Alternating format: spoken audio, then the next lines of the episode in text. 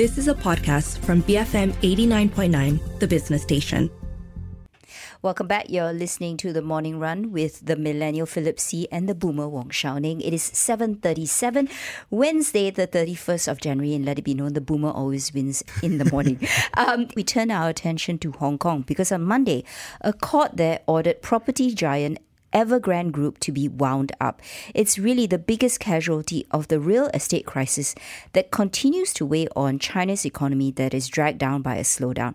Now, the question remains whether the ruling will be enforceable in mainland China which has a separate legal system. While Evergrande's shares and dollar bonds are traded in Hong Kong, the bulk of its assets are located in the mainland. Like many of its peers, Evergrande defaulted on its debt as Chinese regulators began cracking down on excessive borrowing in the property sector in 2021. Last year, Chairman Hui Ka-yan was placed under police control on suspicions of committing crimes. So what does this ruling mean for the embattled property developer and its investors? Joining us on the line for analysis on this is Brock Silvers, CIO of Kaiyuan Capital. Good morning, Brock. Always good to speak to you. Now, can we take a step back? Can you give us some background on why the courts in Hong Kong decided to issue a liquidation order against Evergrande? Really, how long has this issue been brewing? Good morning. Yeah, yes, it's actually quite simple. Um, Evergrande owed a great deal of U.S. dollars to offshore creditors, but had stopped making payments, and the um, the court had delayed its decision many times as it encouraged Evergrande to reach a restructuring deal. And on Monday, the court ran out of patience. The judge said enough is enough, and, and she ordered uh, and she ordered the company liquidated. So this, uh, no matter what we think about the Evergrande situation, this is an entirely reasonable, I think, and judicious decision by the court. So, what are the implications when you consider that the fact that the bulk of Evergrande's assets are in mainland China, which really has a separate legal system? So, how complicated is this liquidation process going to be? Well, the process is likely to be quite complicated, by which I, I mean probably long, costly, and uncertain. Um, the liquidator will be able to gain control over offshore assets, but there aren't nearly enough of those. The real battle will be onshore, which is going to take quite some time to resolve. Now, in the meantime, it's not good news at all for the sector. Um, Chinese developers have more than 100 billion USD in debt maturing just in 2024. So Evergrande, no matter what happens, is just the start. Do you actually see the Chinese courts enforcing this liquidation order? When you think about it, right, Evergrande was at one time one of the largest property developers in China. So even second or third tier cities would be involved. They they certainly will be, but in reality, I think not actually much will immediately change for Evergrande. You know, Evergrande next week is going to closely resemble Evergrande of last week. The uh, the liquidator will be able to have some impact uh, offshore, but it won't easily impact these onshore operations mm-hmm. or assets. Um, and in, in, in the meantime, I think the company will continue to focus almost exclusively on fulfilling prepaid domestic housing obligations. Um, now, this will change dramatically if the liquidator is recognized on shore, but to be honest, I, I think that's just an extremely unlikely occurrence. So, just to clarify, you mean in China, the projects will continue in terms of those that are already started? It will be a bit of a business as usual? It will it will be to a large extent business as usual but remember that business onshore had also largely been failing. But there are tremendous liabilities from um, from people in China that have prepaid for housing that has never been delivered. And from a government perspective that's probably priority number one is to resolve those claims. And I think that's where the company will continue to focus rather than on uh, sort of doing right by the offshore creditors. How does the China government view this, right? Is this the tip of an iceberg or is this a beginning of the purge of all the main bad, main bad actors here? Well, eh, I'm saying it's the tip of an iceberg in that just this year, again, we've got more than 100 billion USD in developer debt that's maturing with no obvious ability to repay it. The question is, does the government join me in my view that this is the tip of an iceberg? And so far, there's no indication that they've sort of acknowledged that reality. But what options does the Chinese government have? At the end of the day, it clearly doesn't want to bail out these companies because there's more to follow. um, and really for this property crisis to go away, in a way, you almost would need to engineer a recession for this sector to collapse and then eventually start from ground zero. And I don't think that's something they're prepared to do either.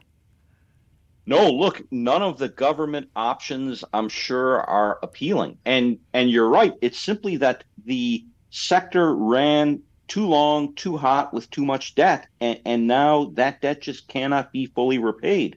So the fact that it's a difficult situation without great options is precisely why the government seems to be uh, inactive. It's not because they aren't interested in solving the situation. It's because none of the none of the possible solutions um, are painless.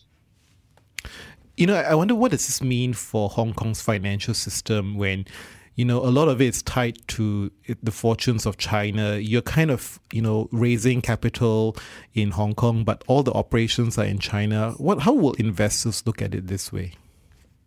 Well, in, investors investors uh, have increasingly negative sentiment towards Greater China right now, and the fact that the Evergrande situation has gone to liquidation is, is certainly unhelpful. Um, offshore, you know, Beijing has been undertaking great efforts to um, to re-engage and re-attract offshore investment capital. Um, and, and this week's events are clearly not going to help in that effort. So I think that that holds true for both the mainland and for Hong Kong, unfortunately. Brock, I'm also wondering what would be could there be any contagion effect from the Evergrande saga to the rest of the property sector in China? Because and then on, what contagion effect will it have overall, even let's say to the financial sector? Right. Look, the liquidation shouldn't have a significant direct impact on China's broader economy. You know, Evergrande is no longer a major contributor to the to the economy, mm. and its onshore operations won't be much affected anyway.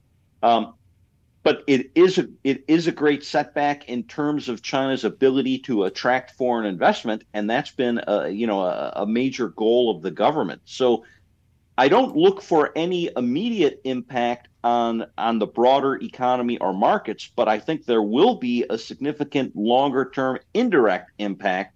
Um, one that it would it would be great to be able to avoid, but but I think it's coming, and it will only get worse if this problem continues um, on its current trajectory through the rest of the year. Again, Evergrande should only be the first of these such cases.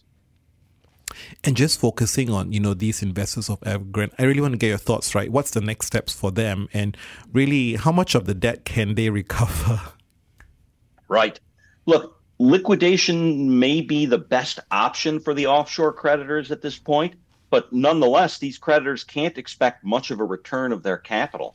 Um, unless the in, unless the liquidator gains access to Evergrande's onshore assets, which again I think is extremely unlikely, um, as authorities will want to reserve those assets for domestic claimants. But but look, if that's the case, then the offshore creditors are probably looking at a few cents on the dollar. Um, and keep in mind, the liquidation itself is likely to need millions of dollars of funding over several years, and that will have to come from from from those uh, from those offshore creditors. So ultimately, it wouldn't be surprising if the offshore creditors lost their enthusiasm for the fight as it progresses.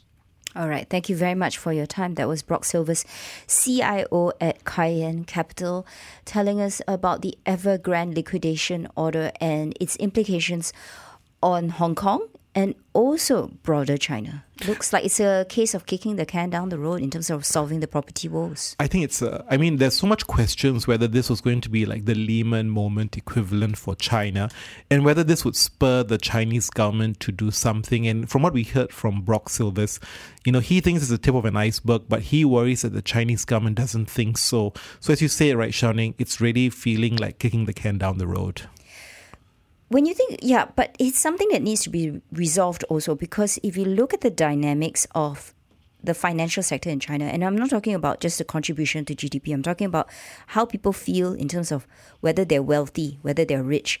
Property remains your, probably in China, your biggest asset. Yeah. And even here in Asia, that's very much the case, especially China, where there's a lack of availability of uh, investment products So if property prices continue to come down and what you've spent all your savings on in terms of appreciation doesn't materialize, then what happens? Are we going to see people being unhappy? Because earlier on when the Evergrande saga happened, there were protests on the streets. But up next, we'll delve into the turmoil within Bersatu. Stay tuned for that, BFM 89.9.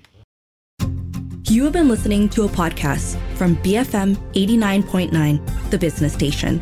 For more stories of the same kind, download the BFM app.